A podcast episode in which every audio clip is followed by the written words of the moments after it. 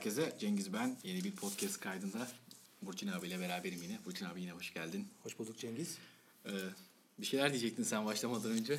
Ee, Valla e, hani evrimsel psikoloji konuşuyoruz. Aklıma geldi şimdi e, bana da bu ilk yaptığımız kayıtları dinlettin. Seslerimizi tabii ister istemez karşılaştırdım. Hani senin sesin böyle çok tok böyle ağır filan. Benim sesim biraz daha ince.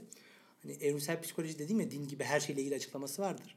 E, bununla da ilgili bir açıklaması var. E, şöyle diyor hani biraz da tabii hani e, işin esprisi hani tok sesli erkekler özellikle kadınlar tarafından çekici algılanır diyor. Ama bu e, aması var ama değil mi? aması şu ondan sonra hani hem iyi mi hem kötü mü bilemedim artık hani buradan da ne kadar söylemek gerekir. Ee, hani böyle kısa süreli ilişkiler takılmak için e, hani partner arayan e, kişiler için önemli diyor. Yani takılmak için böyle tok sesli Niye? Onu neye göre açıklıyor? e, tam hatırlamıyorum onu ama yani muhtemelen belki testosteron olabilir. E, bu bununla ilgili e, ilişkili olabilir. Ama özellikle uzun süreli ilişkide hani bir avantajlısın ama kayboluyor avantaj. Haberini de vereyim sana. E, belki bilmiyorum hani bu sesinden dolayı etkilenen kişiler varsa. E, ama uzun süreli ilişkide istatistiksel olarak anlamlı değil. Yani ince sesli kişiler uzun ilişkide. Daha Şöyle diyemezsin ama şunu diyebilirsin. Ee, kalın sesli e, ya da tok ses e, kısa süreli ilişkilerde bir avantajken uzun süreli ilişkilerde avantajı ortadan kayboluyor. Eşit. Leniyor diyebiliriz. Ha, iyi. Kabaca okuduğum Ha, böyle bir şey var. Dün gece okudum da böyle şimdi de dinleyince tam denk geldi böyle. Ya dedim senin sesin Hayır, çok çok benim çok ince. En azından eşitlensin abi. Yani Vallahi bilemiyorum. Hele bu Çünkü- konuşmadan sonra senin şansın ne olur onu da bilemiyorum. şey- şeye düşüyorsa negatife yani eksiye düşüyorsa şansı o zaman şöyle mesela işte hep tok sesli bir flört döneminden sonra çok ince bir sesle evlilik teklifi falan. Olabilir. Zaten hani zaten ilişki uzuna döndüğü zaman e, insanın sesi kısılıyor. Abi insanın sesi kısılıyor. Bence bence onun, onunla alakalı bir şey. Olabilir. Bilemedim. Tabii ya sesin çok çıkıyorsa uzun Tabii sürmüyor tabii. ilişki. Muhtemelen çalışma yapanlar da hani evlenip Ya kesin o hipotezi kafalarında kendi yaşantılarıyla ilgili. doğru doğru ortaya olabilir. atmışlar. Bilemedim. Peki abi bugün ne konuşacağız? Valla e, istismarı belki konuşabiliriz. Bilmiyorum daha önceki podcast'te de bu özellikle kapsayıcı uyumdan bahsetmiştik. Evet, aslında bir temellerini atmış olduk. Yani aslında genel evrimsel psikolojinin de bir temeli oluyor. Evet. Şimdi spesifik bir konu seçince onunla ilgili e, konuşuruz. Konuşalım da hatta. İstismar aslında birkaç podcast öncesinde ya biz istismar konuşalım diye girdik. Öyle akıyor ki muhabbet istismara gelemiyoruz. Aynen. E, umarım şey, dinleyenlerin zamanını istismar etmiyoruz. Güzel evet. yani umarım keyifle dinliyorlardır. Yani galiba sen ergen günlerinde konuştun değil mi abi istismarla ilgili? E, flört şiddetini konuşmuştuk en son ulusal. Ha, en son ulusalda konuştu. İstismarla ilgili konuştu mu bir yerde? İstismarla ilgili şöyle e, konuşmuşluğum var. Şu Ankara tıptaki şeyde konuştun mu? Ben sanki öyle bir şey hatırlıyorum ama. E, yok Van'da konuşma yapmıştım bununla ilgili. Anladım. Ee, orada bir e, neydi bir kadın çalıştayıydı herhalde. Orada bir konuşma yapmıştık. Hatta bir de bununla ilgili bir kitap bölümü de yazdık. Kitabın adı ne abi? Ee, kitap çocuk e, ihmal ve istismarı e, ile ilgili bizim üniversitemizde e, çocuk koruma birimimiz var. E, aynı zamanda ben de orada çalışıyorum. E, özellikle istismar uğramış vakalarla da e, çalışıyoruz. Orada geniş bir e, çalışma ekibimiz var. Açok ekibi. Hani hepsinin ismini burada söylemeyeyim ama hani hepsine burada çok teşekkür ediyorum. On, orada yeni yayınlanan bir kitap var. Orada bir Orada sen evrimsel Evet yani e, bir hocamla birlikte Bedriye Hoca ile Bedriye birlikte beraber yazmışsınız. e, bir kitap bölümü yazdık. Çocuk ve ergen istismarı. ne diyor abi? En başında bir cümle yazıyor. Benim dikkatimi de çekmişti. Şöyle diyor. e, bu özel Dobianski'ye e, atfedilen evrimsel biyolog şöyle diyor. Evrimin ışığı olmadan biyolojide hiçbir şeyin anlamı yoktur diyor. Tabii çok biyolojik fenomenleri açıklamak için kullanılıyor ama aslında bir önceki konuşmada da söyledin ya hani nasıl olur da bir insan kendi evladına yani istismar uygular. Özellikle ben klinik pratik olarak da istismar ve ihmal vakalarıyla da bu e, koruma biriminde bulunduğum için e, hani görüyorum sarsılmış bebek sendromu.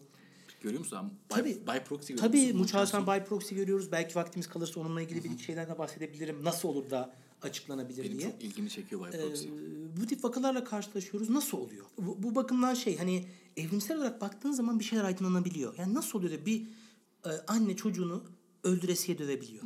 E, ve bu öz annesi. Hani üvey ebeveyn olmakla ilgili durum ayrı. Bunları anlamak adına e, hani evrimsel e, psikoloji prensipleri gibi böyle bir kitap bölümü de yazdık. Yine şeyi hatırlatırım. Bunları anlamak, bunları hafifletmez. Kesinlikle. Suç olmaz gerçeğini Te- değiştirmez. teşekkür ederim. Çok doğru. Bunu çünkü sık sık hatırlatmak lazım. Araya hatta böyle bir şey koyayım abi ben. Böyle dönsün. Arkadan böyle 30 saniyede bir. Bunlar sadece gerçekler. Doğru. Elbisel. Bir de biz biz yapmamışız ha bu yayınları. Biz yapanları okuyoruz işte. Tabii. Yani o yüzden bir şey olursa suçu onlara atarız. Evet evet yani umarım. Yani çünkü e, hani linç bir kere daha yemek istemiyorum. Devam edelim. De- ne diyecektin? Yani şöyle hani daha önceki e, bu podcast kaydında şunu demiştik hani bu kapsayıcı uyumluluk teorisi. Bu Hamilton'ın e, fikri ve tabii daha sonra Hamilton bunu söyleyince gen merkezli bakış e, canlandı demiştik ya. Ki bunu da aslında okumayanlar için de mutlaka e, hani öneririm. Bu Richard Dawkins'in gen bencildir fikri. Yani bencil olan gendir. Yani Ahmet'in bir önemi yoktur.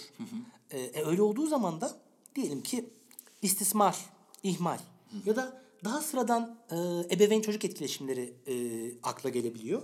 Ve bunu anlamak için de bu merkezli bakışı benimsemek önemli. Tabii bu e, gen merkezli bakışı özellikle e, tabii formüle eden e, ve insan psikolojisine uyarlayan e, Trivers e, var. Çok e, kıymetli aslında üç tane fikir ortaya atıyor. E, Bunlardan biri reciprocal altruizm e, deniyor. E, yani özgeciliğin, karşılıklı özgeciliğin dinamiklerini anlatıyor. Bu e, bencil gen ya da gen merkezli bakışla. Bir ikincisi bizim parental investment teori e, olarak geçiyor. Hani e, buna da tabii Türkçe olarak e, hani yanlış olabilir. Ebeveyn yatırım teorisi. Benim çok hoşuma gitti o çeviri abi. Hmm. Bir EYT deyince ama bir aklıma emeklilikte yaşa takılanlar da Doğru. ben öyle kafamda kodladım. Devlet ne kadar yatırım yapıyor tabii. yani ebeveyn yatırım teorisi e, diye bir teori ortaya atıyor. Yani aslında reciprocal, parental investment ve parent offspring conflict. Yani ebeveyn çocuk çatışma teorisi.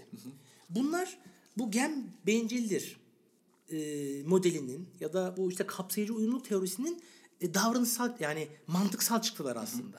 Ve bu fikirler bizim daha sonraki muhtemelen bizim theory of mind dediğimiz zihin kuramının da temelinde yatan asıl dinamikleri oluşturuyor. Yani evrimsel psikolojinin bu prensipleri hani bir ara teori gibi düşünün ve bizim klinikteki bütün bu semptomlarla bu podcast'in konusu olan da istismarla da ilgili.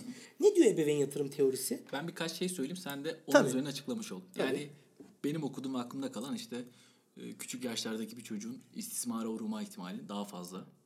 Ee, yine yaş büyüdükçe e, yani ebeveynin yaşı büyüdükçe istismara uğra- uğrama ihtimali daha az. Gibi. Evet. Bunlar kabaca aklımda kalan şeyler. Şimdi nedenini sana soralım işte. Şöyle çok basit aslında yani ve çok da hani söylemiştim ya tatsız da bir yandan. Aslında temelde ben e, çocuğuma yatırım yaparak hani anneler, babalar, anne sevgisi derler ya. Aslında e, gen hem beni kullanıyor hem çocuğumu kullanıyor.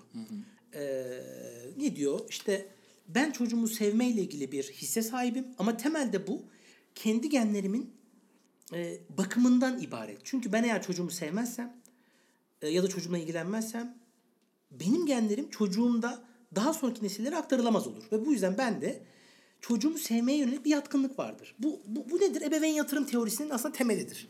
Yani ben çocuğumla herhangi bir pozitif ilişki içinde bulunarak ona yatırımda bulunuyorum. Ee, ve onu çok seviyorum. Ama tabii ki hayat bu kadar toz pembe değil. Neler var? Açlık, savaş, kıtlık, e, doğa. Doğa çünkü şu anda bizim yaşadığımız gibi bir ortam değil. E, ve aslında bizim şu anda bu yaşadığımız güvenli ortam buna da hep mismatch teorisi denir. Yani temelde bizim modern yaşam koşullarımızla bu bizim o yapı, nörobiyolojik yapılarımızın oluştuğu yaşam koşulları çok farklı. Doğada bu böyle değil. Bir de doğada e, ahlaklı, ahlaksız, iyi, kötü e, yok. Güçlü ve güçsüzler var. Evet e, ve e, genlerini aktarabilme ile ilgili başarı e, var. Yani çok tatsız, çok ruhsuz, çok acımasız gözüküyor ama böyle. Ne yazık ki böyle. E, ebeveyn yatırım teorisi de tabii ki bunu söylüyor. Yani diyor ki e, eğer diyor e, bir ebeveynin şu anda var olan ya da gelecekteki potansiyel diğer yavruların hayatta kalma başarısına rağmen şimdiki yavrusuna yatırım yapıyorsa kişi şu andaki yavrusuna yatırım yapıyor ve potansiyel diğer yavrularına yatırımı azaltıyor demektir. Bu matematik. Ahmet'in belli bir rezervuar var. Pil düşünün. İşte bu şeyin pilleri gibi, Duracell'in pilleri gibi düşünün. Ee, Yüzde yüz. Ben yüzde yirmisini, otuzunu e, birinci çocuğuma yatırıyorum. E yüzde yetmiş kaldı. Diyelim ki benim beş çocuk yapma ihtimalim var. Ben %30'unu 40'ını ilk çocuğumda harcadım. E ne oluyor? Yatırımı bir çocuğa kaydırıyorsun. Biz bunu tabii ben ergen birimde de çalışıyorum. Ergen çatışmalarında görüyoruz. Nedir mesela? Çocuğun kayrılması. İki kişi var. Aile hep birini kayırıyor. Ne oluyor? Öfke, agresyon oluyor mesela. Oluyor yani değil mi? İnsan mesela bazı çocuğunu daha mı çok seviyor ya da öyle mi algılanıyor? E, e, tabii bu kültürel kodlarla da şekillenmiş ama belki vakit olursa ondan da bahsederiz. Yani e, çocuklar kayrılabiliyor. Bu doğada da gözleniyor. Bazı hatta e, denk geliyorsan videolar vardır böyle hani işte kartal yavruları yumurtadan çıkıyor. İşte iki yavru çıkıyor. Yavrunun biri öbür yavruya zarar vermeye başlıyor. Gagalıyor böyle kafasını. Bir video daha görmüştüm hatırlıyorum. Anne kartal geliyor, izliyor. E, ikisi arasındaki kavgaya bakıyor ve e, hiçbir şey yapmayarak e, iki yavrudan birinin diğerini öldürmesini e, izliyor. E, işte nedir? Ebeveyn yatırım teorisi bunu çok tatsız da olsa şöyle söylüyor. Ortada e, anne kartalın getireceği sınırlı kaynak var. Ama iki tane yavru var. Bununla da ilgili tam ismi aklıma değil ama her zaman için şöyle bir o da bir prensip. Her zaman için hayatta kalabilecek e, yavrudan daha fazlası e, üretilir. Yani yumurta sayısı 100 ise bunların 5 hayatta kalır, 10 hayatta kalır. Muhtemelen bu bir hani e, bir seçilim baskısı. Burada da aynı şekilde yani kartalın 2-3 tane yavrusu var. Bir ya da ikisi güçlü, en güçsüzü sistem dışına itiliyor. Ve böylece ne oluyor? Anne kartal yatırımını ortada 3 tane potansiyel büyüme şansı olan yavru var. ikisine ya da birine veriyor. E biz bunu istismar davranışında da e, hani senin verdiğin örneklerde o bak bakımdan e, geçerli e, görebiliyoruz. Nedir mesela? Literatürde hep vardır ya istismarla ilgili tabii çalışma yapmak sıkıntılı ya da sosyodemografik veriler mesela. Ne gibi şeyleri biliyoruz? Mesela genç anneler, genç babalar daha fazla istismar e, ediyor çocuklarını. Fiziksel istismar açısından konuşursak. Neden? Çünkü e, hani şöyle yorumlayabiliriz. Konvansiyonel, klasik bir görüşle e, gücü daha çok yetiyor. Daha güçlü olduğu için, daha genç olduğu için daha agresyonu yüksek. Testosteronu daha fazla. E, fakat bu mekanizmaya dair bir şey söylüyor. Niye kısmına geldiğimiz zamansa mesele şuna dönüyor. E, çünkü çocuk, e, anne o çocuğa yatırım yapmak yerine diyelim ki ortamda bir problem var. Diyelim ki şunu biliyoruz. Sosyoekonomik olarak fakirlik fiziksel istismar ihtimalini arttırabiliyor. Bu aslında evrimsel psikoloji prensipleri açısından şu demek. Ortam sıkıntılı. O çocuğa yatırım yapmak yerine o çocuk e, o çocuğa yaptığın yatırımı azalt. Gelecekte şartlar olgunlaştığı zaman için kaynak ayır. Yani rezervuarından o pilin yüzde yüzünden küçük bir kısmını ayır. Yani bunu pas geç, ihmal et. Evet yani Bir sonraki şartlar iyi olduğunda ona yatırımlarını Evet. sakla gibi. Eğer ben 20 yaşında biriysem 20 yaşında sahip olduğum çocuğa istismarda istismar etme ihtimalim artıyor fiziksel istismar. Çünkü zaten o çocuk e, sistemin dışına itilse bile 24 yaşında hamile kalabilirim ya da 26 yaşında 27 yaşında bir e, çocuğum olabilir. Çünkü önümde daha üreme potansiyelimin olduğu çok uzun yaşlar var. Ama 40 küsür yaşındasın. IVF'le gebe kalıyorsun ve Evet. son şansın bir çocuğun oldu. E, ne yapıyorsun? E, tabii ki o çocuğa istismar, fiziksel istismar e, etme ihtimalin azalıyor. Anne babanın üreme başarısı, üreme ihtimali açısından yorumluyoruz. Ya da tam tersi de olabilir. Şunu da biliyoruz. Genellikle fiziksel istismar e, ergenliğe girdikçe azalmaya başlar. Yani hem bunu ben klinik olarak da çok görüyorum. Anne babanın şiddeti çocuk ergenliğe girdiği zaman bir azalma eğilimine girer. Ve bunu şöyle yorumlayabiliriz. İşte e, artık gücü yetiyor. Çocuğun gücü yetiyor. Biz de böyle düşünüyoruz. Ama evrimsel psikoloji prensibi şunu der. E ben zaten çocuğa mesela 14-15 yaş diyelim. Yapacağım yatırımı yapmışım. Yıllarca onu beslemişim, büyütmüşüm. Yani o pilin, Duracell pilinin %100'ünü %60'ını harcamışım. O çocuğa biraz daha yatırım yaparak e, kendi üreme sistemine dahil olması, kendi genlerini havuza aktarması e, açısından o çocuğa yaptığım istismar davranışını, fiziksel istismar davranışını azaltmam mantıklı. E, bu yüzden ne oluyor? Çocuklar genellikle küçükken daha çok fiziksel istismara uğruyor. Biz bunu tabii ki gücü yetme olarak yorumluyoruz. Ya da ergenliğe girdiği zaman gücü yetmediği için anne baba istismar etmeyi bıraktı diyoruz. Ama aslında gen havuzuna katkı yapma ihtimali daha da fazla. Ee, ya da ne olabilir?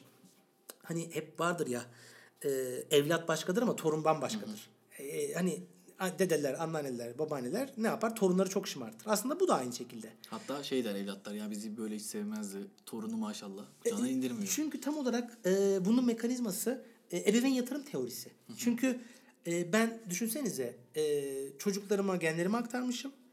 ve torunlarım var ve kendi üreme başarım bitti artık. E ne yapıyorsun? Ee, bir şekilde torunlara maksimize ederek verdiğin katkıyı biz bunu tabii şımartma gibi de yorumlayabiliyoruz ama kendi gen başarımı aktarmaya çalışıyorum. Yani yatırımı arttırıyorum diyebilirim. Onun bir adı vardı galiba abi. Ben şimdi ona bir bakayım dedim. Onu da bir isim bulmuşsunuz siz.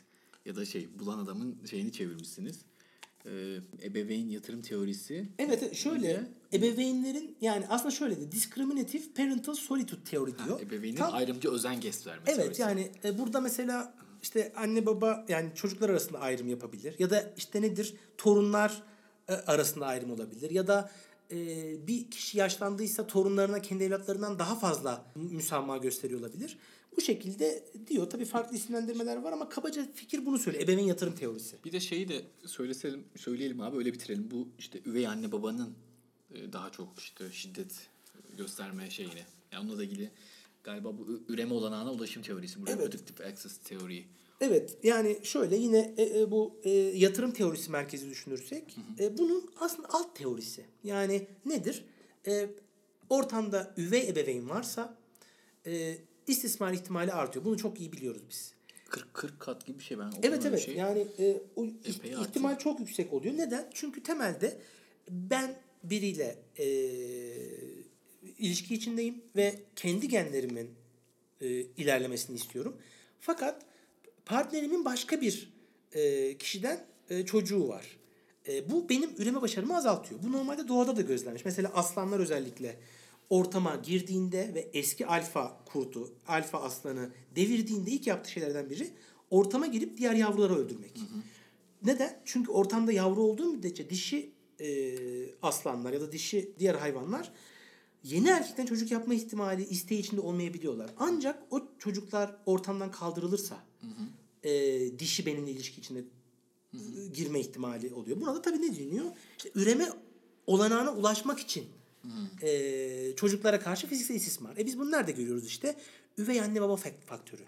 Üvey anne baba varsa bir şekilde artıyor. Özellikle sarsılmış bebek sendromu olabilir ya da ağır fiziksel istismar olabilir. Bu çok iyi tanımlanmış bir fenomen ve bu şekilde e, anlaşılabilir diye Sadece söyleyebilirim. aklıma şey geldi. Çok tuhaf bir örnek ama böyle bir çeşitli Türk dizilerinde böyle işte Doğu, Güneydoğu dizilerinde işte adamın işte abisi ölür, kardeşi ölür.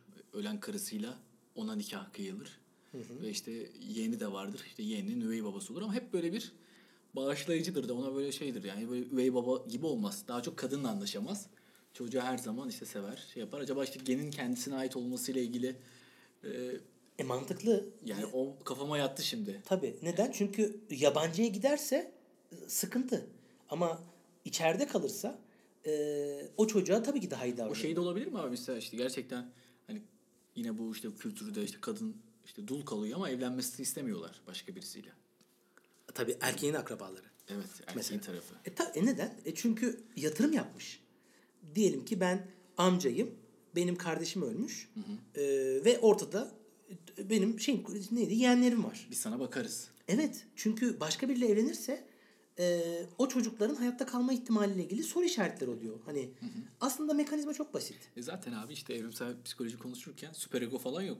Yani hep Tabii. alt düzey, evrimsel düzeyde konuşuyoruz. Evet. İnsan da işte hep diyorlar ya sosyal bir hayvandır.